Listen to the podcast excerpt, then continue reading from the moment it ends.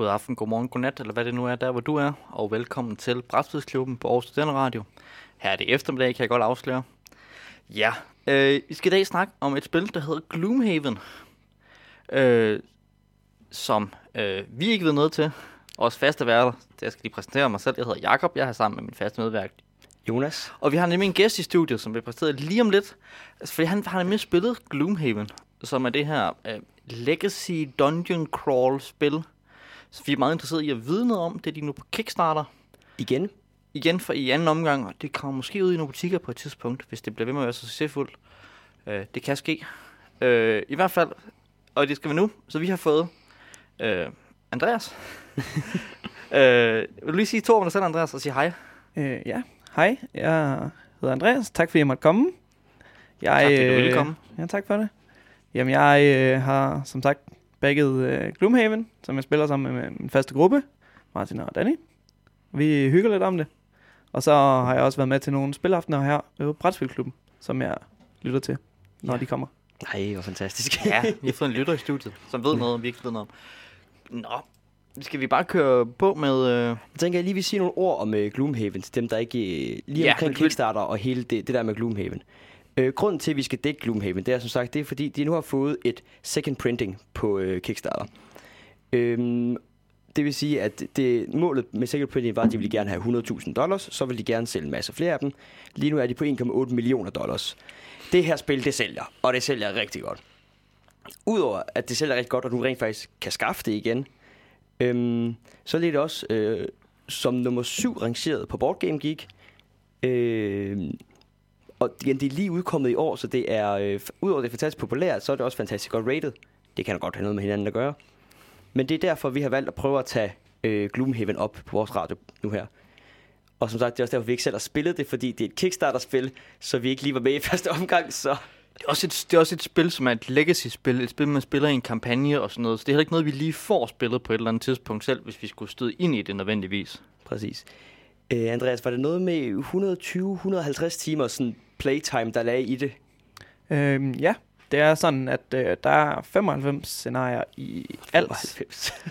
Og man spiller nok en, en, en 60 stykker, sådan, og på cirka et par timer, måske to og en halv per scenarie. Så det er nok deroppe af 120-150 timer. ja, okay. For hvis jeg lige skal prøve at give dig en kort idé om, hvad, hvad Gloomhaven er. Øh, sådan som det, det er et... Jeg sagde, det er, den korte tagline er, det er et legacy kampagne dungeon crawl spil. Øh, det er et spil, hvor man spiller dungeon crawl, øh, klassisk Dungeons and Dragons-agtigt, eller Descent, hvis nogen har spillet det. Det er en stor kampagne, der er alle mulige forskellige scenarier, som du siger. Man kan spille hver scenarie en gang, og så klarer man hver sin nye dungeon. Så er det sat i sådan en Gloomhaven-verden. Så er det et legacy-spil. Det har nogle legacy-elementer. Øh, der er noget med nye dungeons, man kommer øh, ind på og sætter nogle klistermærker på et stort kort og sådan noget. Øh, ja, så, så, så er det så noget, der er interessant ved det, det er, at dungeon crawlen ikke foregår med terninger, men med, med et kortdæk. Øh, så det, det, jeg synes er interessant, det er det der med, at man spiller med kort, og at det har det her... Øh, altså, der er ikke nogen spilleder. Øh, der er ikke nogen Overmaster, eller hvad det hedder i Descent. Ja, der er der Jeg tror, spillet det Descent, hedder Overlord i det Overlord Descent, altså spillet er programmeret til at spille, og så er det sådan et stort Dungeon Crawl spil. Øh, jeg tænkte oprindeligt, jeg lidt sådan, ah, det var det spil, som Dungeons Dragons øh, 4. Edition gerne ville have været, men som aldrig blev. Det, og det, det, det, kan måske have noget at gøre med alle de der folk, der lige pludselig har på Gloomhaven. Det er alle de der folk, der sidder og spiller Dungeons Dragons før, og synes, det tager for lang tid at spille for meget, og gerne vil have hele oplevelsen øh, af at slå nogle terninger. Det står man så ikke her, men, men noget i den retning, ikke? Og, og, og klare nogle monster. Øh, du har aldrig spillet Dungeons Dragons, Andreas. Øhm, nej, Nej, har aldrig Så kommet det. desværre kan jeg ikke få dig til at give en sammenligning af, af at spille Gloomhaven og at spille sådan de der uh, Pen and Paper Dungeon Crawl rollespil. Det var yeah. det, jeg lige åbenbart havde at sige. Var det, ikke, var det, var det en god uh, intro? Jeg tror, det var en rigtig god intro. Jeg føler bare, at vi kører videre med det samme, øh, Andreas. Vi plejer som regel at starte med noget tema. Vil du prøve at give os et øh, overblik over Gloomhavens tema? Ja, det er, det er fantasy, men ikke i den klassiske setting med, at man har en wizard, man har en, ja, en, øh, en dværg, dwarf, nogle en, øh, en, en, orker. øh, en rogue, en fighter, en cleric, en, en druide, en bard og øh, hvad den sidste? Der kom Dungeons and Dragons op igen. En cleric. Lige præcis. Øhm, nej, man har, man har derimod en hel, en hel række nye raser, som øh, ham her designeren Isaac Childress, han har kommet på. Jeg spiller blandt andet en øh, golem-lignende figur, der hedder en Crackheart, som har meget...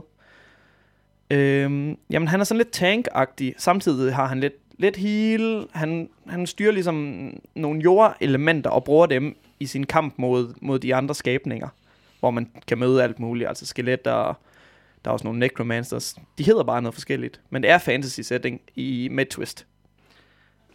Er det sådan lidt, øh, sådan lidt Dark Souls-agtigt? Hvis du spiller Dark Souls, kender det univers? Mm. Man kunne godt tænke det lidt Dark Souls, men jeg synes ikke, det er nær så dark. Altså, Okay. det er... Selvom det hedder Gloomhaven. Ja, Ja. lige præcis.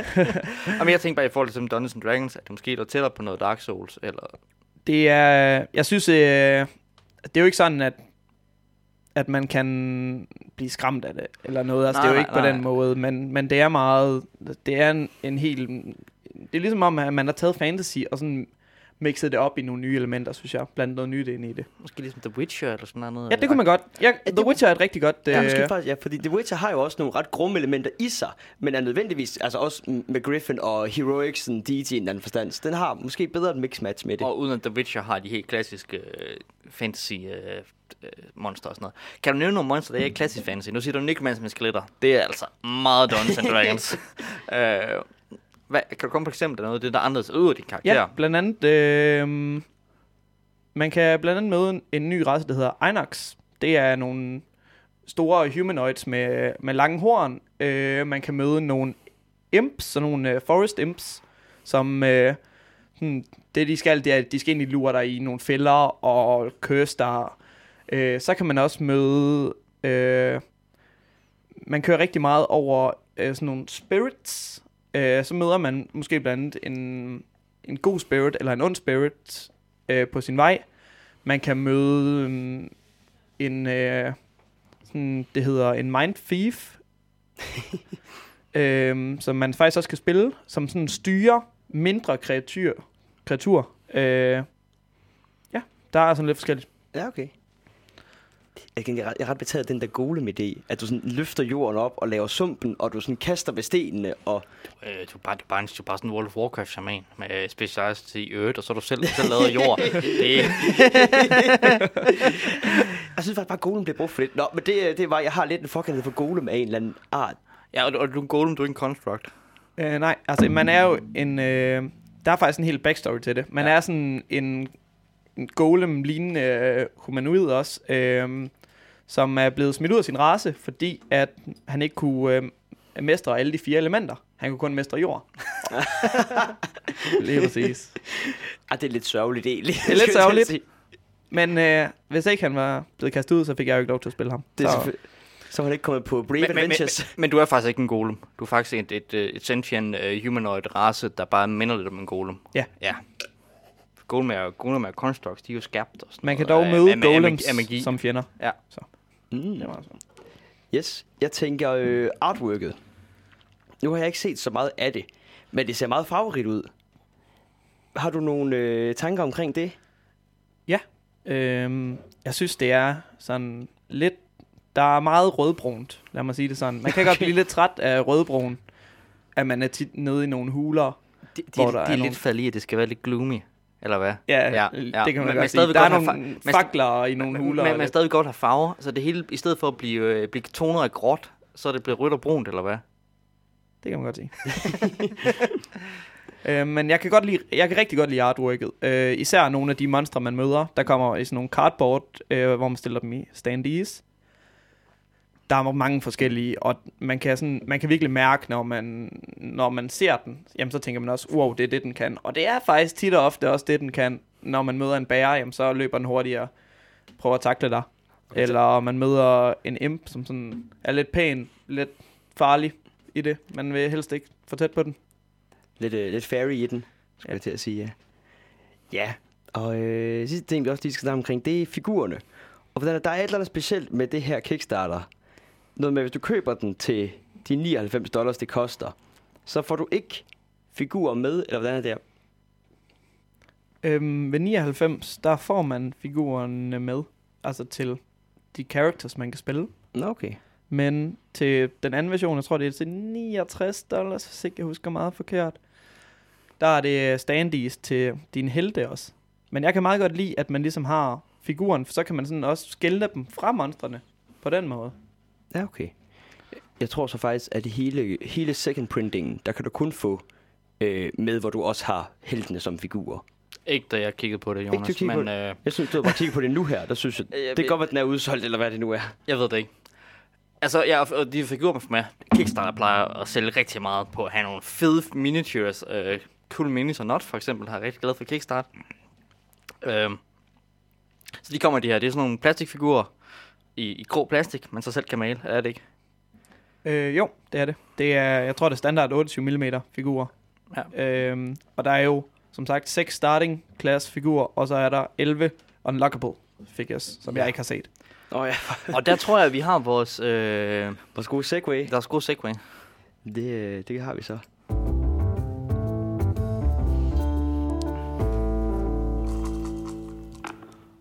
Fordi, nu siger du, unlockable figurer. Og jeg har nævnt, at det er et legacy-spil. Øh, så hvis vi skal starte med at snakke lidt om legacy-elementer i Gloomhaven. Øh, vi havde vores legacy-podcast, øh, eller vi snakkede Pandemic Legacy sidste podcast, og snakkede om, hvad legacy-spil er. Hvad vi blev enige om, at det var øh, permanence og øh, irreversible valg. Kan du snakke om øh, permanence øh, og den også græn af, af irreversibilitet i, øh, i Gloomhaven? Hvordan, hvad, hvad er legacy-elementet i det? Jamen det første legacy element, der sådan lige kommer mig til hovedet, det er, at der er stickers med en klistermærker. Ja, Og klistermærker, det øhm, er som regel noget, der lyser. Det her spil, det spiller man kun x antal gange. Og de her klistermærker, det er nogle, man bruger, når man unlocker en ny, et nyt scenarie. Så kan man øh, sætte det på mappet, og så kan man ligesom tage derhen. Det er Ja. lidt ligesom, hvis man spiller et videospil, og lige pludselig så er der et nyt sted, man kan teleportere hen.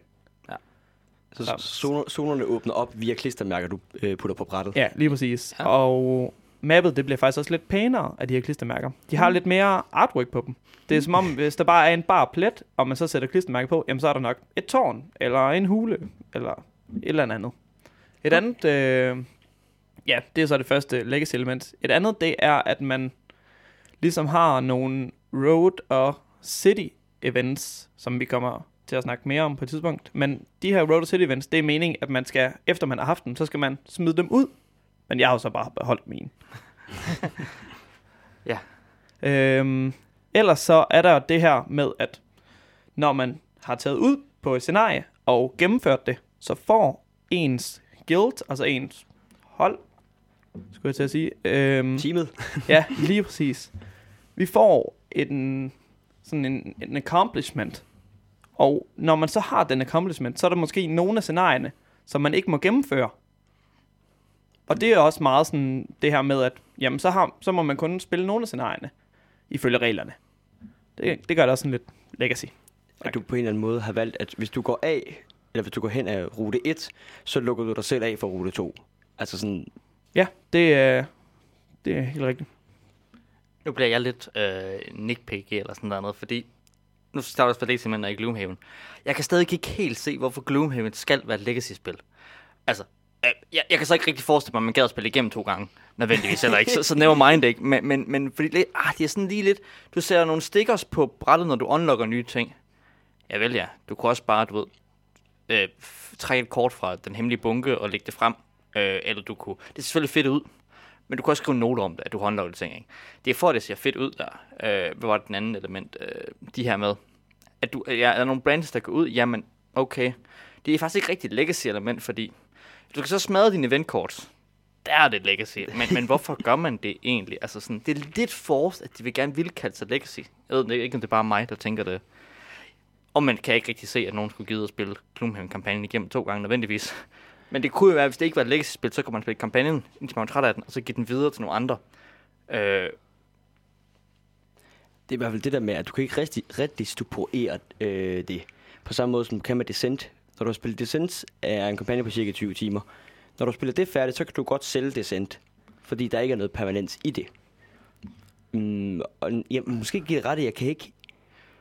Det er måske mere for the novelty of it, at ja, det er ja, blevet altså, legacy. End, Altså, det, det er ikke ligesom Pandemic Legacy, når du kommer stikkers på brættet, så fordi, der sker noget der i den by lige nu. Så skal stikker ned, og så er det irreversibelt. Det er totalt, nu, nu, nu er det sådan her, ikke? Altså, ikke Gloomhaven har den samme. Det er, ikke, det er et kæmpe stort kampagnespil, som så har taget nogle klistermærker.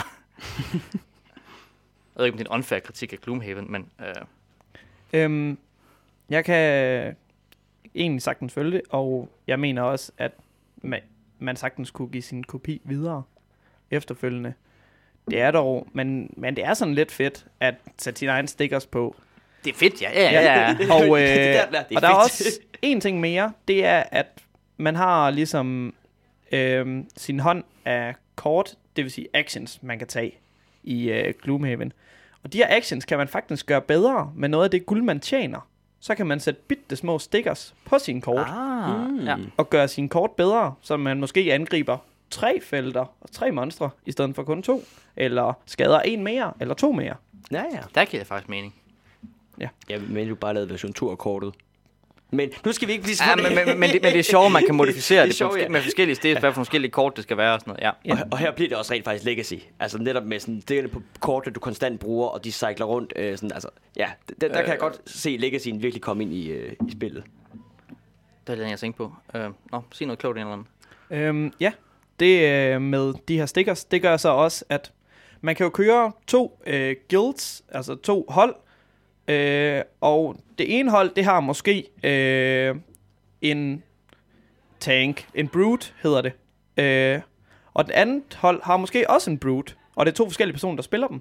Så hvis man nu forbedrer kortet på den ene brute, jamen så er det også forbedret på, for den anden. Okay. Ja, så man kan sådan gøre hinandens, Det, gøre ja. hinanden bedre. det havde jeg slet ikke lige overvejet. Jamen, det er Øh. selvfølgelig rigtigt, ja. Så hvis nu du skriver over det, fordi jeg tror, det er, øh, der jeg tænker, Gloomhaven, det har en rigtig sjov idé her, som der ikke er nogen, der kommer til at bruge. fordi at Gloomhaven har også det med, med, at der er, der er en overworld, der vi vil lige tilbage til. Men du siger med guilds, og man kan spille det nemlig også. Der er så også noget med, med, med, med legacy og permanence i det. At, når jo, man, man kan have to forskellige guilds, der spiller det samme spil. Eller tre forskellige guilds. Så når en dungeon bliver, bliver udforsket, så er den udforsket for alle, så noget man det ikke. Øh, tror du, altså, du, du spiller bare med en guild, ikke? Jeg spiller bare med et guild, ja. Kunne du forestille sig, at der skulle være en anden guild? Det kunne jeg godt, men så skulle jeg jo selv være med, for der er ikke noget, jeg ikke vil gå glip af. og det tror jeg, at de to andre i mit guild, de føler det på samme måde. Men det er jo det der med, at det er to guilds. Det er, at man kan glip af noget, ikke? Ja. Altså, så to guilds, der ra- racer om og... Det går så også det der med, at der er, der er 120 timer spil i Gloomhaven, ikke? Øhm, og der er nogle ting, som den ene guild kunne få blokeret sig fra og sådan noget. Men jeg siger, fed idé. Jeg tror aldrig nogensinde, det kommer til at ske. At der er i hvert fald i meget, meget få tilfælde, der er nogen, der sætter sig ned og deler et spil Gloomhaven med forskellige guilds. Jeg tænker, det kunne være fedt. Altså for eksempel på sådan noget som en ungdomsskole, eller hvad det nu engang skulle være, hvor du så havde et spil Gloomhaven. Fordi der kunne man jo netop have altså, flere grupper af mennesker, der spillede Gloomhaven, øh, og så derefter påvirkede det. Og der kunne jeg godt se den her urgency med, at jamen, vi skal have spillet det. Fordi ellers så bliver resten af spillet udforsket for os. Så er vi ikke den seje guild. Altså i en eller anden forstand. Ja, så har man nogle rivaler og sådan noget. Eller, eller også bare sådan det der med, jamen, så kan du også bare falde ud på et tidspunkt i Gloomhaven, fordi okay, nu har jeg spillet mine 20 timer, whatever. Jeg synes, det var fedt. Spillet bliver stadigvæk færdiggjort af de andre spillere, men vi nåede ligesom her til vores guild. Og igen, jeg synes, det er en rigtig, rigtig fed idé, som jeg tror desværre ikke, som du siger, Jacob, bliver udnyttet særlig mange steder i verden. Skal vi lige snakke om øh, Oberworlden og, øh, hvad hedder det? Øh, ja, Gloomhaven, som, som byen hedder. Der er noget med, at der, der er et kort, man, hvor man sætter nogle stickers på. Og sådan, og sådan en verden. Den kan man også opgradere. Øh, lidt det der, jeg tænker sådan Darkest Dungeon, hvor man øh, har nogle folk, man sætter ned, og så opgraderer med sin by. Jeg ved ikke, om det er noget som helst, der har den retning at gøre. Øhm, jo, altså det der, det der er, det er, at byens prosperity level, det kan godt stige. Altså så byen, den, lad os sige, der andre folk, de hører ligesom om byen. Folk rundt om. Så, så kommer flere folk til byen. Og så får man måske flere city events med nye ting, der sker i byen. Ah.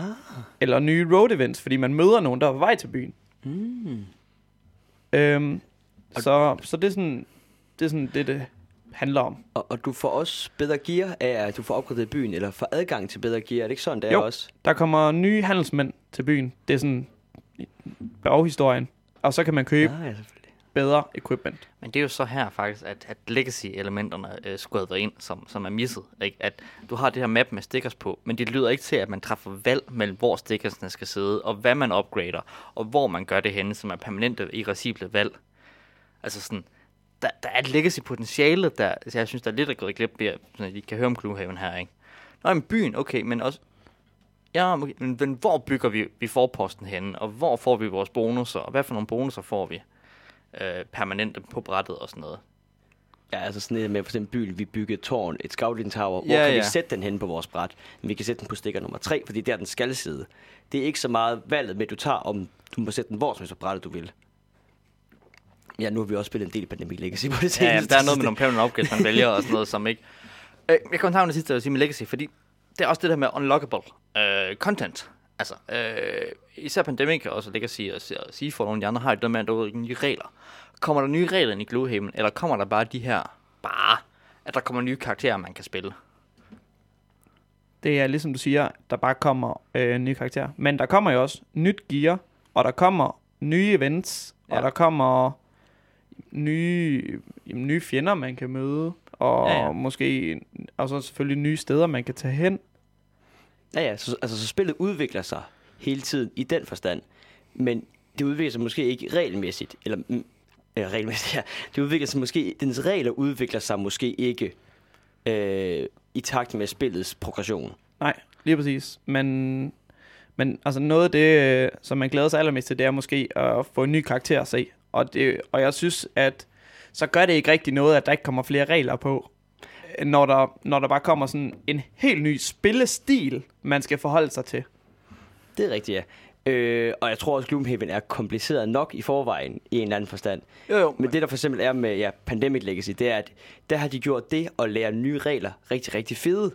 Fordi så får du ligesom, okay, en ny mekanik i en eller anden forstand. Du ved ikke, du havde ikke prøvet at åbne nogle af de nye karakterer, havde I nu. Øhm, jeg vil sige det så meget her, at jeg har åbnet figurpakken til den ene, så jeg har set, hvordan en enkelt figur ser ud, men jeg har ikke set, hvad den hedder, eller hvad den gør. Og jeg, jeg vil sige, så, så vild var den måske. Jo, det var rimelig vildt. Jeg synes, jeg, jeg, at, at det her med, at der er nye karakterer, men, men det her med, at man får nye abilities og møder nye monster, det er jo helt klassisk øh, rollespils øh, progression, at, at der kommer nye og federe gear, med ens karakter level op for nye powers. Det, det er interessant, at altså, du, du unlocker nye karakterer, du kan spille. Øh, skal vi snakke karakterer? Og karakterer i Gloomhaven, og forskel på dem, og øh, hvem man har, og hvor starter vi? Vi kan starte med at sige, altså du har din egen karakter i Gloomhaven, ikke? Jo. Jo, ligesom et rollespil. Ja. Ja. Øh, og du spiller den der golem-ting. Jeg spiller en crackheart. Crackhard. Hvad, hvad har en karakter? Du har vel ikke, du har ikke character sheet. Øh, jo, Du har character sheet. Hvordan er, hvad, er din karakter repræsenteret af i spillet? Øh, Øh, der er noget med character sheet, måske der er noget med dæk af sådan noget ting. Yes. Go on. Øhm, min øh, karakter har øh, nogle ability-kort. Det er dem, som sådan er core-essensen i spillet. Det er dem, der styrer hele mekanikken, øh, som kan lade dig gøre forskellige ting. Og det her dæk af ability-kort, man har, det kan man så selv vælge, øh, hvilke kort man har lyst til at have med sig ind i det bestemte scenarie. Med nogle regler selvfølgelig. Og øh, så er der en hand size. Min det er blandt andet 11. Øh, og nogle af mine kammerater, de er måske mindre eller mere. Øh, som så lader dig styre, hvor mange ture du egentlig kan fortsætte igennem det her scenarie. Okay, men kan du så kun spille, hvis du har en hand size på 11, kan du kun spille 11 kort i løbet af spillet, eller får du dem ikke tilbage igen? Man kan spille 11 kort, før man bliver nødt til at rest. Nå, ja, selvfølgelig. Så det er sådan en øh, exhaustion mechanic, kan man sige. Og når man så, lad os lige, det kan vi godt tage med det samme, at når man så rester, så smider man et kort ud i lost pile fra sin discard pile. Øh, og så får man de resterende kort op på hånden. Man kan short rest, man kan long rest, der er nogle forskel på det. Men det er sådan det, det handler om. Når man så, så er der så nogle abilities på sin kort, som er mere kraftfulde end nogen på de andre. Og hvis man tager en af de her mere kraftfulde abilities, så kan det godt være, at, der, at man så skal at den så skal ryge i lost pile, i stedet for discard pile, så mister man jo så et kort mere i den ru- runde kort. Den, den rotation, ja. Ja, den rotation. Og så, når man så til sidst ikke har flere kort på sin hånd, eller om man ikke kan rest for at få to kort op igen, så er man ligesom exhausted, så er man færdig. Så kan man ikke kæmpe mere i den her dungeon. Så er man gået hjem. Ja. Og det er en super fed... Øh, ja, lige præcis. Øhm, og det er en super fed mekanik. Altså, det kommer altid... Det kommer altid til at være super tæt. Det er også det, fordi jeg også nogle steder, så har du også, altså udover det ligesom skaber en eller anden timeframe for, hvor langt dit spil kan være, så er der også nogle dungeons, der ligesom bare har, at du kan gøre, du har fire, eller hvor mange ture det nu er, til at komme igennem det her. På samme måde som Descent havde en mekanik med, at du må gerne tage så lang tid, du har lyst til, men Overlorden får flere og flere bonusser, længe du er i gang, så du vil gerne skynde dig. Øh, og det, det kommer altid ned til, ja, de næsten de to sidste kort. Altså, det er virkelig godt balanced med den her timing mechanic. Og man kan jo selv vælge, hvornår man vil bruge de her super kraftfulde abilities. Øh, om man vil bruge dem nu, og så miste kortet, eller om man lige vil bare tage et almindeligt angreb, og så måske bruge den senere. Ja, ja. Og det lyder faktisk vildt fedt. Jeg vil godt lige køre tilbage. Nu kommer vi til at Ja. snakke om kampsystem og sådan noget. Det vil jeg også godt vende tilbage til, som her er, er emne. Men jeg vil lige tilbage til, øh, hvem din karakter er. Øh, character sheet. Hvad står der på sådan et? Ja, Hvad betyder det for din karakter? Der står jo navn, og så står der sådan, hvilke ting man har. Det sædvanlige, øh, kan man sige. Altså bare, bare sådan, hvad, hvor meget guld man har, hvor meget experience. Det der så også står, det er øh, en måde, man ligesom kan gøre sådan... Man har jo sit ability deck, men man har også et monster deck, hvordan man kan gøre det bedre. Og det er sådan, det er sådan forskelligt fra person til person. Damage deck, eller hvad? Ja, damage Ja, deck, lige præcis. Øh, ellers så er det egentlig bare det her ability deck, der er forskelligt fra person til person. Altså mit deck, det er meget, meget forskelligt fra min kammerats deck, ja. Ja. som måske som spiller en helt anden karakter. Han spiller sådan en en, en magiker, kan man godt sige. Altså det hedder spell, Spellweaver, hvor han har noget, han har noget AoE fireballs og Yes, yes, meget yes. spændende, lækkert Men det- damage. Ja. Som du har et, øh, et character sheet, der minder lidt om sådan et Dungeons Dragons character sheet, hvor du kan også opgradere nogle traits på, når du stiger level. Ja. Ligesom samme sted, hvor du skriver dit guld og sådan noget på. Og de traits, det er så det, der gør ens damage deck bedre. Så måske øh, har man i sit damage deck, det er det, som, som man sådan siger, er heldet i Ja, ja, sit, ja. Øh, i, hvis man skulle sammenligne det med originale Dungeons and Dragons, øh, hvor man slår med terningen. Men her, der trækker man bare et kort, og der har man tit nogle plus 2, plus 1, 0, minus 1, minus 2. Så har man også noget negate, som fjerner angrebet fuldstændig, eller noget double damage, som er super nice. Det håber vi altid på at få. Og, og det, er lidt, altså, det er ligesom at stå, altså det, det er din D20'er i en eller anden forstand. Yes. Men du får lov til at modificere den, når du leveler op, så du kan fjerne nogle af de kort, der er dårlige, og sådan, ja ja. Og det er jo så øh, forskellen på ens characters. For eksempel, jeg kan putte noget... Der er sådan en mekanik, der hedder med noget med, med noget energy, som man så kan bruge med sin kort. Så bruger man det her energy, som er op, og så gør det også angrebet bedre. Men så kan jeg sådan for eksempel få nogle energy kort ind i mit deck, så når jeg trækker dem, så er det den energy, der kommer op. Så kan jeg bruge den senere, på en senere tur. Okay, ja. Eller jeg kan sådan noget med, at så har jeg måske en, en push mekanik, øh, hvor jeg sådan skubber en fjende. Så i stedet for, så du, du laver dit normale slag, og vinder et kort, og pusher også Ja. Mekanikken 2. Okay. Ja. Og, og, øh, og så vender jeg måske også en damage øh, modifier. Yes. Øhm, ja, var der ellers andet? Lige med... Nu har vi nævnt damage deck, vi har nævnt character sheet, som der står lidt på, og vi har nævnt character. Der er noget med nogle hemmelige missioner og sådan noget, som også hænger til til din karakter. Hvordan fungerer det? Øhm, til hver karakter, så får man valget mellem to forskellige sådan story missions. Og de to øh, story missions, der skal man så vælge en. Og den her story mission, den har man igennem hele, altså hele ens kampagne. Og øhm, det er jo så meningen, at man ligesom skal fuldføre den her. Altså, det er sådan ens hovedmål igennem det hele. Man kan jo sagtens sige, at jeg vil gerne klare en hel masse scenarier, men det er jo sådan det her, man skal opnå. Det er måske at angribe, det ved jeg ikke, 20 elite-monstre skal man dræbe, eller man skal dræbe 20 forskellige monstre, eller man skal dræbe 20 golems, eller... Hvordan holder man så styr på ens secrets mål progression? Hvis jeg nu for eksempel skal slå 20 monster ihjel, hvordan gør jeg så lige her? Det kan man jo skrive på sit character sheet, blandt andet. Nå. Eller man kan skrive det i sine noter i sin telefon. Jeg ved det ikke. Det bestemmer man helt selv. okay, vi, Men, men, og så får man også jammer, men det... Ja, fordi altså, det er jo egentlig et kortspil. Man har de her hemmelige opgaver. -agtigt. Men de er hemmelige. Hvorfor er de hemmelige? Er det... Det gør det jo bare lidt sjovere. Fordi så prøver man ikke at arbejde sammen om hinandens mål.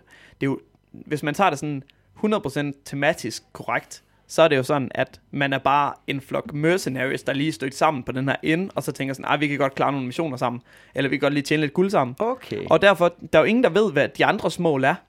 Det snakker man ikke om i det her, fordi man er mercenary, så man vil bare gerne, man skal sgu bare tjene noget guld med de her, og så væ- hver sin vej. Ja. Og det er derfor, man ikke sådan snakker om det. Nu vil jeg så godt indrømme, at vi i mit guild har snakket lidt om det. Men det er, jo ikke, det er jo ikke noget, der breaker spillet, og for at være helt ærlig, så kan jeg ikke huske, hvad de andre har. Øh, men det er bare sådan, og ja, det er jo ikke noget, vi, vi vil jo bare gerne klare scenariet. Vi prøver jo ikke at hjælpe hinanden med det her. Men nu vil jeg sige, det med kar- karaktermål. Når karakteren opnår sine mål, så trækker man så trækker karakteren sig tilbage. Og den, der har spillet, får lov at spille en ny karakter. Og nu til at åbne en æske af en ny karakter. Lige præcis. Og det er jo nemlig det på en story, øh, sådan det her mål, man har. Øh, der er der, der står der sådan en hel tekst om det, man nu har opnået. Øh, og så står der til sidst, øh, you unlock the envelope, og så står der det symbol, som er på. Og så man vælger ikke selv, hvad for en karakter man så unlocker. Nej, Nej. Det gør man nemlig ikke. Og det er jo det, der er sådan lidt, øh, uha, det er spændende. Og hvad der så lige, hvorfor er det så lige præcis det den karakter, du får, på grund af det, du har gjort i en eller anden forstand? Ja, og ofte, som ofte så er den karakter, man unlocker, forbundet til den mission, som man har. Så hvis nu, at man for eksempel er, nu vil jeg så godt afsløre min, jeg er trophy hunter, så jeg skal klare fire boss-scenarier. Så jeg skal ligesom nakke fire bosser. Og, Trophy Hunter. ja, og sammen med den, så er der sådan en, jeg har sådan et symbol, som sådan minder om sådan en, han kunne godt ligne en, der har været ude og hunt nogle trophies. Altså han, bare, bare ved hans symbol. Man, man forbinder det sådan lidt. Okay, ja. Ja. Så du satser på, at du får en Big Game Hunter øh, på et eller andet tidspunkt, når du klarer dit symbol, eller klarer din quest. Sidste til om karakter. Karakter kan ikke dø, vel? Det, der er en, Eller, kan, øh, eller kan, de, kan, kan, din karakter, kan din karakter godt tage permanent skade? der er en, en sådan regel, som man kan vælge at tage med eller ej, som hedder permadeath. Og Ja. vi spiller ikke med det, fordi at vi synes, det er ærgerligt, at man sådan har brugt fem scenarier på, øh, på ligesom at klare... Øh, På- på at næsten være på at igennem komme igennem, ja. Og man, man er så tæt på at klare sin øh, retirement sin karakter. Bum, så er man permadeath. Så skal man starte med en ny. Hvad, man, unlocker man så den, som vil være unlocket, hvis man har klaret sin karakter? Nej, man må starte med en af de seks basic. Og så er der bare en, øh, en vej, der er lukket af der. Ja. Det lyder også nederen. Ja. Det lyder faktisk ret ned. Men der er jo nogle hardcore øh, D&D-fyre derude, som tænker sådan, åh, det er mega fedt det her. Nå, nå, men så, hvis man er så permanent, så kan man selvfølgelig øh, starte med den samme Den karakter. samme race, ja, bare med Åh, et nyt ja, navn. ja, ja, nyt og, navn. Ja, ja, okay, ja, ja. Og, og, og nye ting, eller Ja. sådan gamle ting. Ja, du kan starte en ny, en ny golem eller en ny øh, arcanist. Øh, Ja, lige ah, præcis. Okay, ja. Og der skal så også, der tænker jeg sådan, hvis jeg nu har spillet 5 timer Golem, eller 5 scenarier Golem, og en Golem som så dør, så gider jeg måske ikke at spille 5 scenarier mere med ham, hvis jeg var et scenarie fra at klare questen Jamen, så tager du en hjernekarakter, og så er der Ja, ja, nogle ja. andre på golem. Ej, jeg vil sige, permanent kunne altså være fedt. Det, det, det, det, det giver stakes. øh, altså, så betyder det noget, ikke? Så, trækker man, så er man heller ikke nær så... Øh, eller, hvad ellers, hvis man dør, er man så ude af missionen bare, eller hvad? Normalt. Ja, det er Ja. man. Øhm, man får dog stadig del i det experience, der kommer, når man har klaret det. Altså, ja. det er ligesom om, at de bare tager ens... Øhm, en, en, ja, ens, ens øh, hvad siger man, bedøvede lige et, ja. med tilbage til byen, og sådan lige kaster lidt witchcraft på en, og så vågner man. Ja. Jeg forestiller mig bare, at han bliver slæbt med. Sådan, igennem resten af dungeon bliver han bare slæbt, og så, bliver han, Uh, så, ja, altså, ja, ja, så stopper vi ham med guld, og så slæber vi ham tilbage igen. Hvis jeg nu får spillet Gloom, så tror jeg, at jeg stemmer på Permadeath. Så, øh, så kan karakteren heller ikke øh, lide at være den, der går forrest og øh, sætter sig selv ud for fare og sådan noget.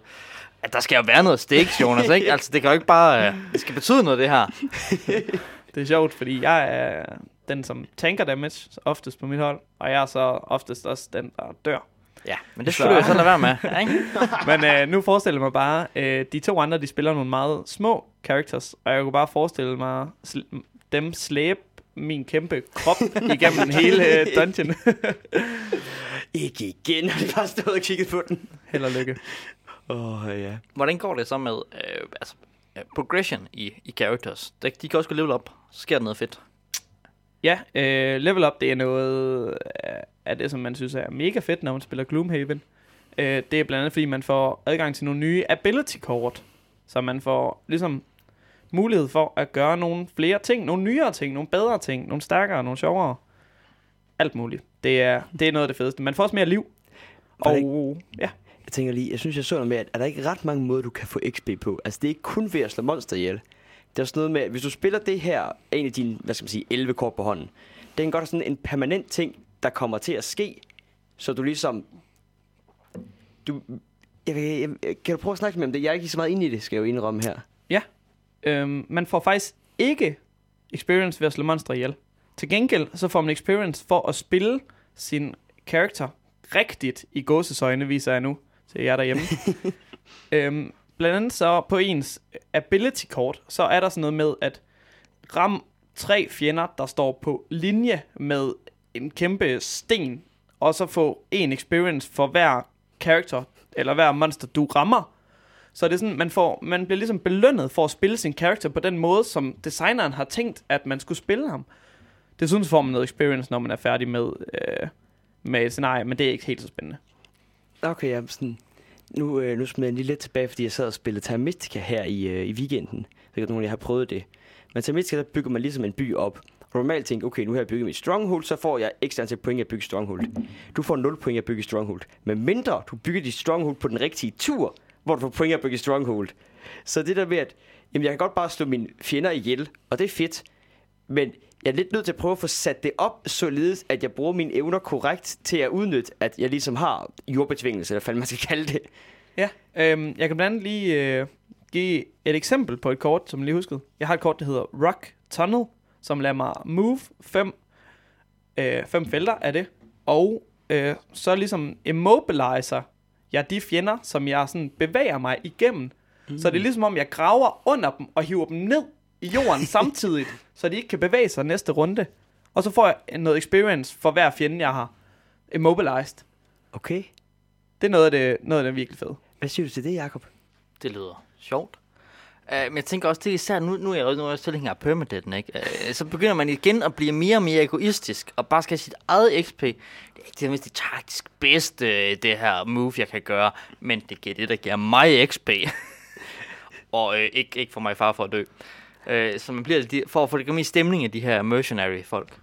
Ja, jeg tror, det, øh, for det her, jeg tænker på, om, så det, jeg tror, permanent mechanic måske er det, der skiller med, om du spiller Gloomhaven som et stort co-op-spil, eller du spiller Gloomhaven som et semi-co-op-spil, hvor at, ja, ja, I vil alle sammen gerne nå målet, men du vil meget, meget hellere nå dit eget mål i et semi-co-op. Hvorimod hvis du spiller co-op, hvor I ikke har permadeath, hvor I alle sammen bare gerne vil igennem det her, eller ikke bare gerne vil igennem, men gerne vil opleve det her spil. Jeg vil bare gerne igennem, jeg vil bare gerne hjem. ja, det var ret forkert. måde. Gerne vil opleve det her spil, øh, frem for at have en, en super hardcore experience med det. Øh, ja, det synes jeg er også lidt fedt, man kan, man kan vælge begge dele. Vil du ikke sige det? øh, Ja. Jo, det, øh, vi spiller vi spiller meget øh, co-op. Vil jeg Ja. indrømme.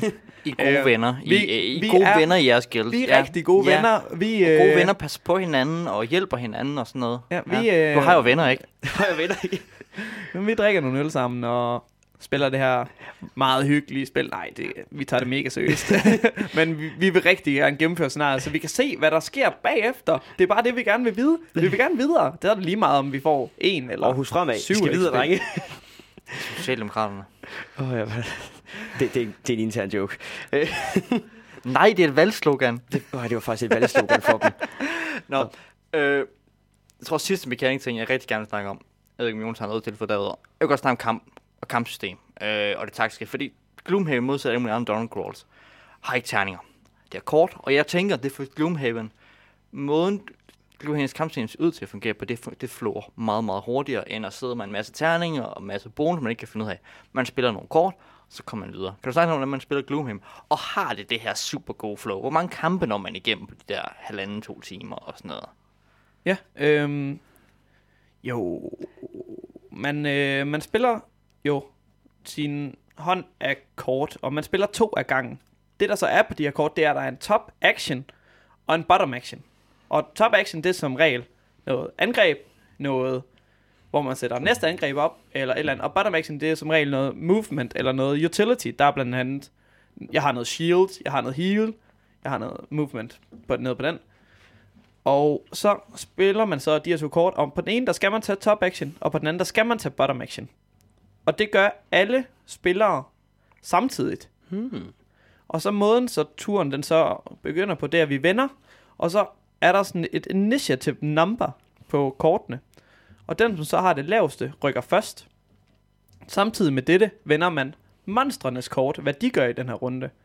Og så tager man det ligesom på tur. Så er det måske mig, der rykker, og så er der en af monstrene, monsterarterne, som rykker. Og så er der en af mine kammerater, så er der en anden monster, og så min sidste kammerat. Så det vil sige, at monsterne altså... Øhm, altså, de vil jo altid gerne frem og angribe dig. Men hver tur, så får de noget ekstra bonus, eller noget ekstra øh, negativt, eller hvordan? Øhm, de vil ikke altid Nå, frem okay. og angribe faktisk. De vil, det, står tit, det står på kortet, hvad de vil. Så der står måske attack plus 0, og de har sådan en, de har en hovedværdi, det er måske 2. Så står der attack plus 0, så det vil sige 2. 2 plus 0. Ja. Øh, og så står der move minus 1. Og de, hvis de mover kun 1, det er der nogen, der gør, så mover de slet ikke den her runde. Så, så, så bliver de bare stående. Men det kan også være kort, der står plus en af skade og plus en angreb, hvor de så det kan tager sagtens. sig Der kan også stå plus 2 plus 3, så bliver man slagtet, hvis man må sige det i radioen. Så, så kommer bjørnen. Skulle jeg sige. Det må man sige. Det må du sgu godt. Ja. Det, er- ja. Det er godt. Ja. Øh, ellers så, nogle gange kan de godt have sådan noget poison, eller Ja. immobilize, eller stun på deres kort også. Så det er heller ikke lige til at forudse, hvad der kommer til at ske med de her monstre. Mm. Netop på grund af, Og at de kan- ændrer sig. Og det kan også være sådan noget shield 2, så tager de to mindre per angreb, eller heal 2, så er det meget forskelligt, hvad man møder. Og hvad, du snakker om, inden vi startede optagelsen, at hver monster-type har sit eget dæk, der bliver vendt. Så hvis man er nye monster, ved man heller ikke, hvad de gør. Nej, lige præcis. Ah. Og det er jo det, sådan, man har rigtig meget lyst til at kigge igennem det dæk der. Men det tager jo alligevel lidt af det sjove, lidt af det, som du siger, øh, Jacob, hardcore ud af det. At man ikke ved, hvad der kommer. Så, så, bliver, så bliver monstret også en exploration i sig selv, fordi du får lov til at se, hvad det kan. Jeg tror, vi snakker omkring det der med, at jamen, hvad nu hvis monsteret pludselig har sådan meget bedre initiativ end dig, og du har planlagt din tur på at stå og slå på det, og så er det bare gået væk fra dig. Og nu har du spillet nogle fede kort til at slå og sådan lidt. Nå, men så kan det også bare gå hen imod dig. Ja, lige præcis. Øh, dog noget, man altid har på sine kort, det er, at man har jo den her main action. Men man kan også vælge at bare tage to attack på den øverste, og to move på den nederste. Det er sådan noget generic øh, noget, man kan gøre. Så, det er, så man kan egentlig også tilpasse sig igennem turen. Og det der med, at man har to kort, top på den ene, bot på den, på den anden, man kan jo lige vende det rundt. Og så tager bottom på den ene, som man ville have taget toppen af, og så, og ligesom, og så top Nå, på den okay. anden. Altså, så gør man noget helt andet. Så det er sådan, så kan man, sådan kan man også tænke over det. Hvad, nu, hvis nu han gør sådan, altså. og det er Og så også alt efter initiativ, eller hvad? Så, kan man, så må man godt ændre sin planlagte rute. Fordi, Ja, ja, ja, ja, ja, man har jo bare valgt de kort, så det er bare de kort, man skal bruge. Ah, Men okay. man må selv bestemme, hvad man gør med dem. Så er der lidt to ting. Ja, ja, nu siger jeg, okay, hvor, øh, når man spiller sådan en dungeon igennem, hvor mange encounters har man så, man når igennem? Bare lige for, for Jeg vil sige, man, øh, man slåsser, kæmper mod monstre hver eneste rundt. Ja, ja, men hvor mange... Øh, nu, det er fordi, det er sådan i forhold til også noget Dungeons Dragons eller sådan noget, ikke? Altså sådan, der er en dungeon. Øh, hvor mange monstre er der i den? Altså sådan, fordi, hvor mange kampe er man i? Er det bare en kontinuerlig kamp hele vejen igennem? Jeg har både set scenarier, hvor man har været i et stort rum, hvor der sådan bare er blevet ved med at komme monstre ind, og så skulle man slå 15 monstre ihjel. Altså, øh, Ja. og så bliver man bare ved med at kæmpe, indtil man har slået 15 monstre ihjel. Jeg har også set en, hvor man sådan kæmper mod nogen inde i første rum. Lige sådan, det, det er de svage bodyguards. Væ- Væk med dem. Ja, ja. Så kommer man ind i et rum, hvor der er traps og sådan farligt terræn over det hele. Og så skal man sådan igennem det, og samtidig gemme sin kort, fordi man ved ikke, hvad man møder i det sidste rum. Det er også det, når man kommer ind i et nyt rum, så ved man ikke, hvad der er. Ja, Så åbner det op. ja, ja. Og så skal man, sådan, så skal man igennem det, for ligesom til sidst at møde en boss, eller et eller andet. Så det er ligesom om, at man har, ja, i Dark Souls været inde i skoven og undgået alle mulige fælder og alt muligt, og så møder man bossen til sidst, agtigt. Men, men i sådan, i, sådan i, i, i pacing, så er der to, tre encounters, eller et stort langt encounters på den der halvanden time, det tager at spille det. Ja, der er, øh, det, kommer, det kommer så tit an på, hvor mange rum der er. Men det er ofte sådan, når man går ind i et nyt rum, nyt encounter. Ja. Nyt så- rum, nyt encounter. Ja, det er det, jeg tror jeg mener med. Er det så cirka, er det sådan 3-4 rum, du går igennem i gennemsnit det kan man godt sige. scenarie? Eller, eller er det fordi, det kun er, du ved, halvanden time til at møde og bekæmpe et encounter. Altså, for hver dungeon er et encounter. Det vil ikke være særlig imponeret i forhold til pacing, i forhold til sådan noget Dungeons and Dragons. Det er det, man kan nå der cirka. Det tager en kamp på halvanden time, og så skal du til næste kamp, tager den halvanden time også, Ja. ja. ikke? Og du når så nok nærmere en 3-4 kampe på Ja, halvanden du når en hel dungeon, som er, Ja. som er relativt store. Ja, jeg vil sige, at på hver eneste tur, man har, og en tur tager måske 5 minutter, der kan man slå et monster ihjel. Okay.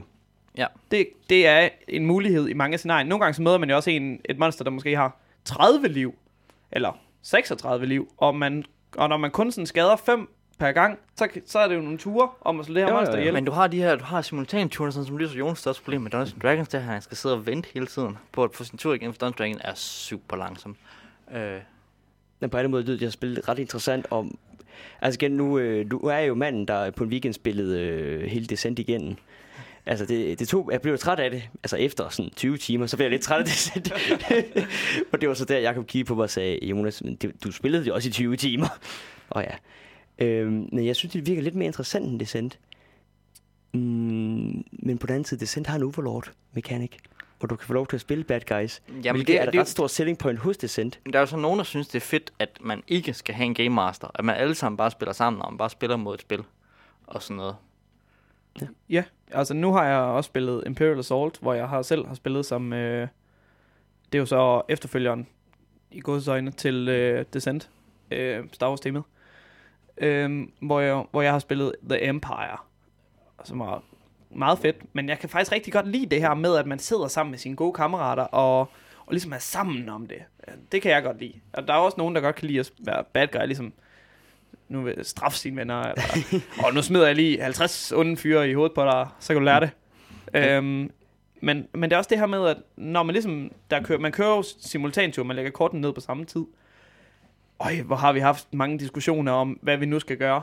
Og man kender jo ikke helt, hvad de andre kan. Man siger bare, kan du ikke slå ham der ihjel? Jeg, jeg kan ikke gøre det, jeg vil gerne.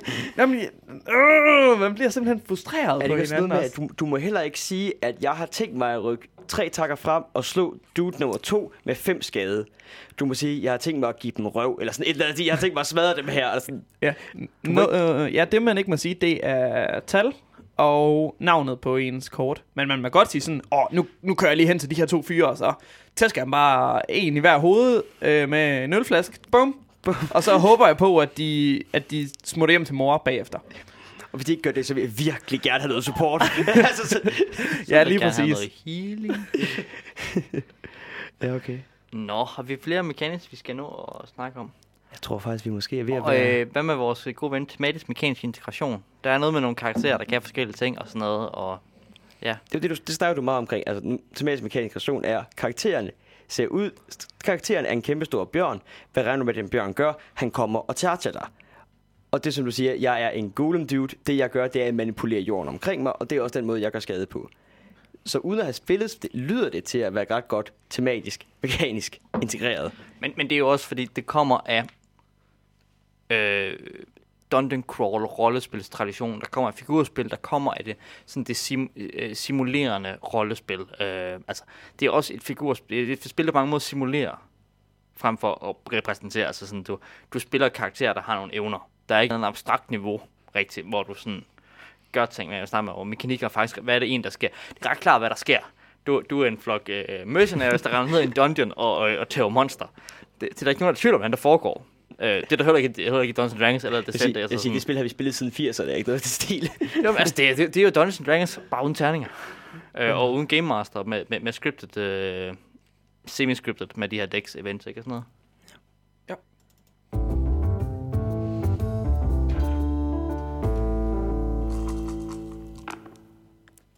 Som altid, når vi øh, har et spil op at køre, så skal der komme ind til den famøse del af udsendelsen. Jeg plejer at kigge på Jonas og sige, nu er det tid til en feminologisk analyse. Nu kigger jeg på dig, Andreas, og, øh, og spørger, hvordan, øh, hvordan føler du, hvordan har du det, når, hvordan føles det at spille øh, Gloomhaven? Jamen, for det første, så føles det øh, mega fedt. Altså, jeg er virkelig glad for at spille Gloomhaven. Øh, jeg glæder mig til hver gang, vi skal spille det. Øh, Jeg ser frem til det, og det ved jeg, at de to, jeg spiller med, det gør de også.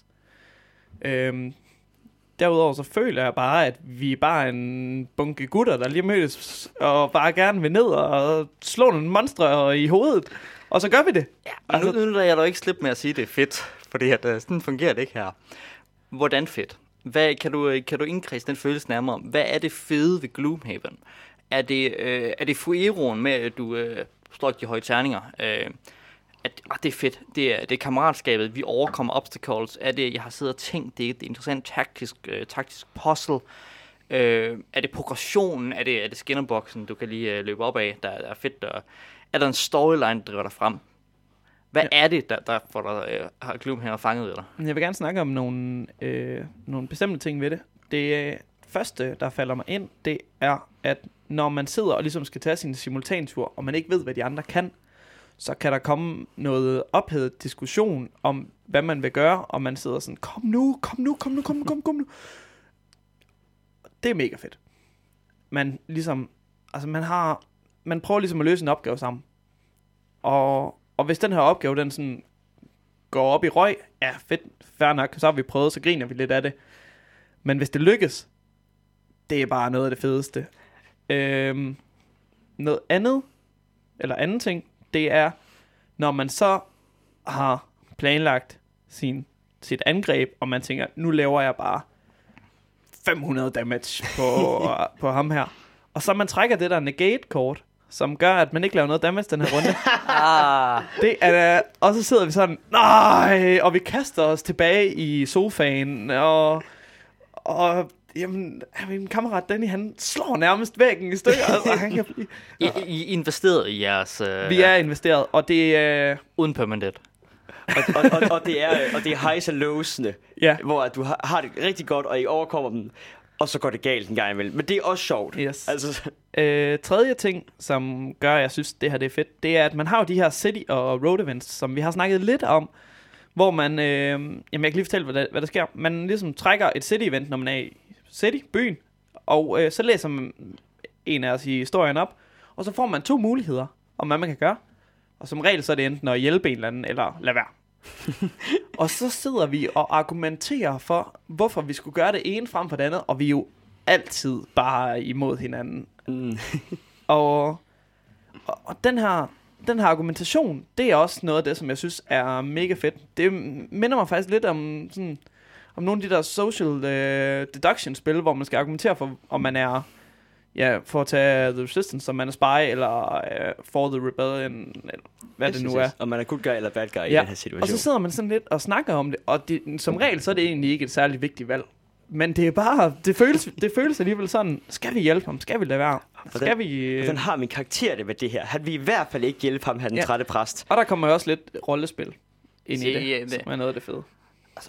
Gloomhaven virker som et fedt dungeon crawl spil. Det virker ikke som noget, som er fedt til at understøtte rollespil. Altså, fordi det er meget mekanisk, det er meget taktisk og sådan noget. Altså, Ja. det, man sidder ikke og rolle, det er ikke et rollespilsystem. Det, det er et dungeon crawl øh, brætspil. Yes. Altså, mm, man, mm, man, det er jo, hvad man gør det til. Men, men, men du føler lidt som en... Øh, Men jeg føler mig sgu som, som ham her Craig Hart, og, og når jeg ligesom argumenterer for de her beslutninger, vi tager, så er det jo ham, jeg spiller. Ja. Så for eksempel, hvis det er sådan noget med, åh, skal vi røve den her karavan, eller skal vi hjælpe ham med at skifte sit dæk, så siger jeg altid sådan, røv ham, jeg er stor og stærk, men lad os uh, fucking uh, lad os gøre det. Uh, og de andre, de siger sådan, ah, skal vi ikke, uh, skal vi ikke lige hjælpe ham med at lige reparere den? Det kan være, at han, han giver os noget igen, et skattekort eller et eller andet. Men, Øh, Det kan vi bare tæve ham. Og stjæler skattekortet fra ham. Ja, Hvad siger du? men, de, men din karakter har ikke personlighedstræk og, og character act og arc og sådan noget, som man skal igennem. er der ikke noget med i spillet, at alt efter hvordan din guilds reputation er, kan folk agere anderledes med dig? Så det ved, hvis du er virkelig en douche over for folk gentagende gange, så falder dit reputation. Items bliver dyre ind i byen, fordi de gider ikke at sælge det til dig, og så er det i stil. Så på den måde, altså, er der en mekanisk integration af de rollespilsvalg, du tager, alt efter om du er good guy eller bad guy. Jo. Øh, når man, vi har set lidt forskelligt. Vi har blandt andet set sådan noget, hvis dit reputation-niveau er over et bestemt antal, så sker der noget godt. Og hvis det er under det, så sker der ikke noget. Øh, vi har også set sådan noget med, at hvis man har den her character med i sit guild, så sker der noget. Men hvis man ikke har, med ham, har ham med, så mister man et eller andet. Altså, ja. så det er sådan, for eksempel er der sådan noget med, hvis nu at der er en eller andens, øh, ja, hvad skal jeg sige, en eller andens stald, der er gået i stykker, og man skal hjælpe ham med at reparere den, jamen så hvis man har Tinkerer, som er den her support character, der kan lave nogle fælder og sådan noget, så man har ham med, jamen så kan man godt gøre det. Men hvis man ikke har, så bliver han bare skuffet og sur, og så spreder han rygter, om man ikke kan en skid. Og så har man lige pludselig mistet en reputation. Fordi du ikke har fået en mekanisk mand med, du har fået en golem med sådan et, jeg, kan sgu ikke, jeg ved da ikke, hvordan jeg bygger en lade. Jeg har ikke nogen tommelfingre. Øh. sådan noget stil, ja. Der, der er et, øh, et spørgsmål, jeg er sådan lidt. Nu er det meget fedt med Dungeon Crawler og sidde med sine venner og sådan noget. Hvorfor, hvorfor spiller I ikke Diablo 3 sammen i stedet for? Jamen det er jo lige det. Det er det, man kan se hinanden i øjnene, tror jeg. Nu, øh, hvorfor, altså, er, er der noget ved Gloomhaven, der gør, at... Øh, altså, er det settingen, der gør det? Er det det her, der er en, en, en, der er en vis form for permanence, der er en ny kampagne, du ikke har set før og sådan noget, i stedet for bare at sidde og spille øh, de her klikspil? Eller er det fordi det taktiske spil, at det er turbaseret og taktisk og ikke computerspil, der gør, at du, du spiller det? Jeg tror bare, det er det, at man, man sidder og hygger sig om det. Ja. Det er, mere, det er mest det. Det, er ikke, det, er ikke, det bliver ikke så mekanisk med, at og nu skal jeg bare have det bedste gear, for at Ja. kunne lave så meget damage som muligt. Vi, vi, hygger, vi hygger meget om det. Hvis jeg må byde ind her, så er Diablo 3 nok også den største grindfish, jeg nogensinde har prøvet at spille. Jamen, Så Det er- WoW. Så spil WoW sammen. Der er også dungeons. Altså, der, der, Men- altså, Men, men der, der, der, er ingen exploration i World of Warcraft eller i Diablo, fordi der Ja. har du nogle... Ja, Ja. Jeg, jeg tror, det, det kunne jeg forestille mig, som du siger, I vil gerne spille det hele igennem. Du vil ikke gå glip af noget. Jeg tror, det får lov til at udforske hele den her verden. Jamen, så Kunne kan du, så, altså, hvor- hvorfor er man så, jo, men det andet kunne man så gøre, du ved, i stedet for at spille Diablo, så kan du spille øh, en af de andre. Der er jo masser af, af den genre. Når man, når man spiller den ene igennem, så starter en ny en, ikke sådan noget. Men der er det med udforskning og det her med det. Øh, hvor meget betyder det fysisk? Altså, det så fysiske. Altså, man sidder sammen, og der er, der er et kort, og der er sådan noget. Altså, brætspil er fedt, ikke også? det er vi alle sammen enige om her, ikke? Øh, jo. Ja. Jeg tror bare, det er det her med, at vi, vi sidder og hygger om det, og vi, øh, vi kan tage det stille og roligt. Ja. Altså, der er ikke noget med, oh shit, nu kommer der 50 nye monstre, oh, hvad skal vi gøre? Så trykker man på alle knapperne lynhurtigt. Det er mere sådan, oh, nu, nu kan vi sådan rigtig sidde og, og hvis du kan tage dem der, så kan jeg gå herover og tænke lidt damage. Er det, er det taktiske spil i Gloomhaven godt? Det, er det, synes du, du bliver Jeg udfordret synes, at det- i din tænkeevne? Og, Det synes jeg bestemt. Ja. Man sidder virkelig og vender sin hjerne igennem de her 10 forskellige kort, man har. Man må kun spille to af dem, så man ved ikke helt, hvad der sker. Og de kan gøre to ting hver. Ja. Altså sådan- oh, ja. men, øh, men jeg synes, han har virkelig, han har virkelig formået at gøre noget godt, øh, Isaac Toulouse, med, med den her mekanik med, at man ligesom skal vælge en top og en bottom action, og alle actions, de står på ens kort, så man skal slet ikke forholde sig til andet end de kort, man har på hånden. Og så er det der selvfølgelig det, der sker på brættet. et eller andet sted tænker jeg også, at Gloomhaven faktisk ikke er super kompliceret. Fordi man har bare sin kort på hånden, man bare skal over. Det kan være ret, have noget dybde i det i med tænke og taktikker, men, men kompleksiteten virker ikke så høj. Nej, det er, Der er, ikke faktisk... en masse, der er ikke en masse mystiske regler, man skal huske på og sådan noget. Nej, det er okay nemt at lære. Jeg vil sige, at jeg lærte det til en af mine kammerater, første gang han skulle spille det, samtidig med, at jeg satte det op sammen med en af de faste, jeg havde med. Så imens vi satte det op, så lærte jeg lige ham det. Det tog måske 12 minutter. Okay. Det er Jamen, du skal- og det synes jeg, det er hurtigt. Du skal spille kort, gør det. Du får ikke til at spille godt, men, men, men at forstå basis i det, ikke? Så er der så en, der faktisk styr på, hvordan kampagnemekanismerne og, øh, og øh, monsterdækkene virker og sådan noget, ikke? Og så, ja, ja, okay. Så er der nogen andet, der kan sætte det op. Hvad skal jeg så? Du har dine 10 kort. Ja. Gør det. Bare kig på dem. Og spil nogle af dem. Yes.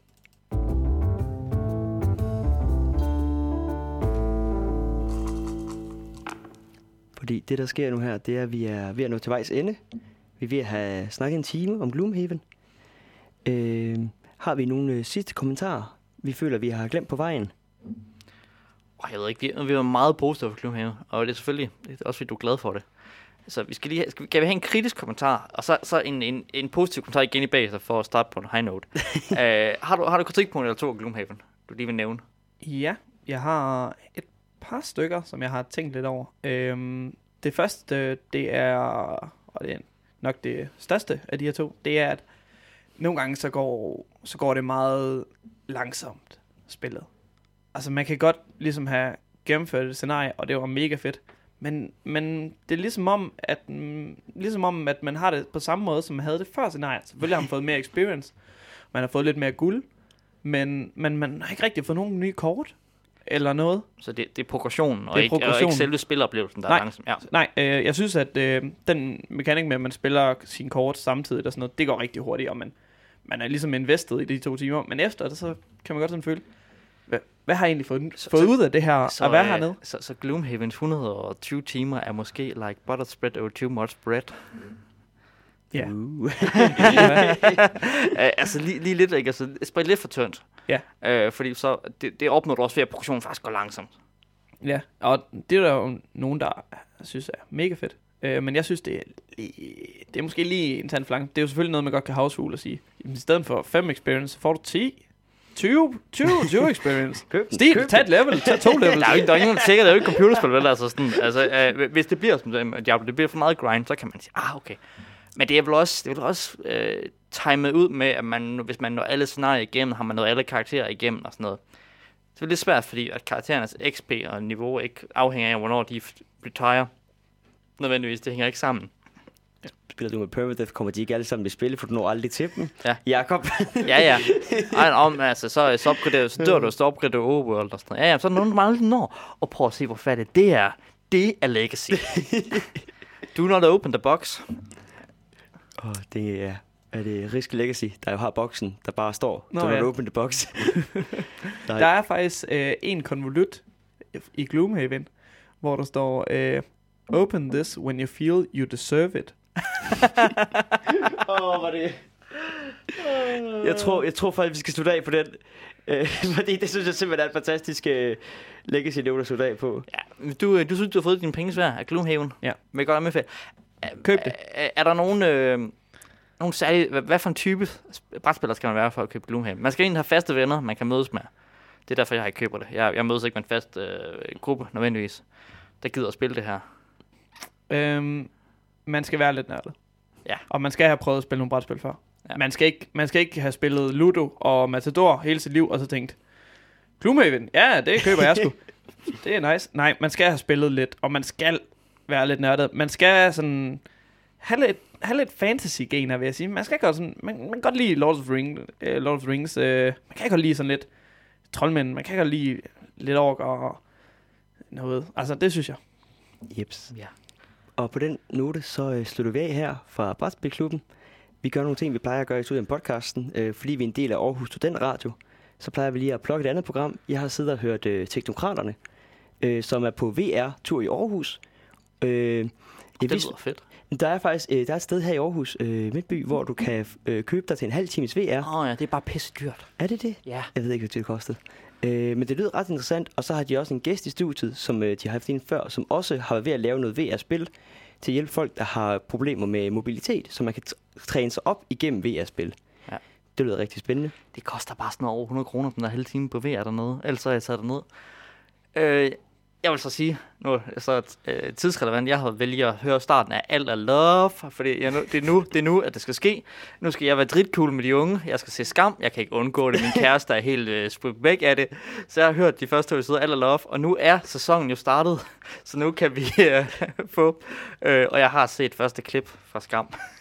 Det er godt så. Så find også Alt er Love, som øh, vi håber på bliver meget populært også. Ellers så er det Som nok ikke behøves vores anbefaling for at blive populær ellers så øh, til aller, aller slut, så øh, her på søndag, eller vi tager på festival hele ugen her, og på søndag laver vi podcast sammen med Papsilenser, øh, Papskubber.dk, Papskubber.dk's podcast. Øh, det håber vi bliver rigtig fedt. Vi ved ikke lige helt præcis, hvornår det kommer op, øh, men snarest muligt i hvert fald. Ellers så øh, sig det, vi plejer at sige i slutningen af- podcasten, Jakob tak til Andreas, det plejer vi ikke at sige. Men mange tak, fordi du kom og var med. Det er rigtig rart. Øh, jeg plejer at sige, find os på Facebook, like os der, så kan du følge med i nogle updates. Jonas har skrevet en fin øh, nærmest blogpost om, hvordan det går. Vi har kørt et halvt år nu, og er to kommet ud med ny øh, jingle og forbedret indsats, eller sådan noget, det ved jeg ikke, om der er. Vi prøver. Vi prøver at blive bedre hele tiden. Øh, Ris og ros kan, kan gerne give på Facebook, enten i privatbeskeder, eller øh, skriv på siden, så skyld også, hvis du synes noget, alle skal snakke om. Vi vil gerne have forslag. Hvis du ved noget med særligt spil, nu kan du se nu, har vi taget Andreas ind og snakke om Gloomhaven. Hvis der er noget, du spiller, som er rigtig fedt og nyt eller sejt, som øh, synes, vi skal have, der er en at snakke om, så er du velkommen til at skrive til os. Ja, det der sker på Facebook. Ellers, øh, øh, reviews på iTunes med en 4-5 stjerner, du synes, vi fortjener. Når du er nået hele vejen her til i podcasten, så fortjener vi nok 94 stjerner, du stadigvæk er her. Øh, fordi så kan du finde andre til at finde os. Vi vil gerne op over på, ja, vi vil gerne op på nogle flere lyttere. Vi vil Mm. da, vi er nået på top 10, der bliver vi ikke siddende, fordi Harry Podcast smider os ud. Det er lidt. øh, på Opstående Radios. Ja, og øh, hvis du ikke er på iTunes, halløj, så er vi på Podcast Addict, hvor du kan fortælle dine venner, der siger, jamen jeg vil godt høre podcast, men jeg, jeg kan ikke finde dem på, øh, hvad hedder det andet, Podbean. Vi, ja, nej, vi er ikke på Podbean. Det er jo meget, at vi er på Podbean. Det er, er vi ikke. sikker på, at vi ikke er på Podbean? Uh, vi er på Podcast Addict, som er helt anden app. Det er den, vi er på, hvis man ikke har iTunes.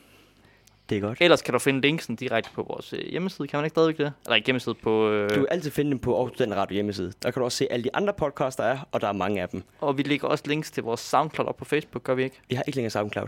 Vi er ikke engang så det gør vi ikke længere. Det gjorde vi engang. Du kan finde vores gamle, dem der ikke er på iTunes nu. Yes. Tak for i dag.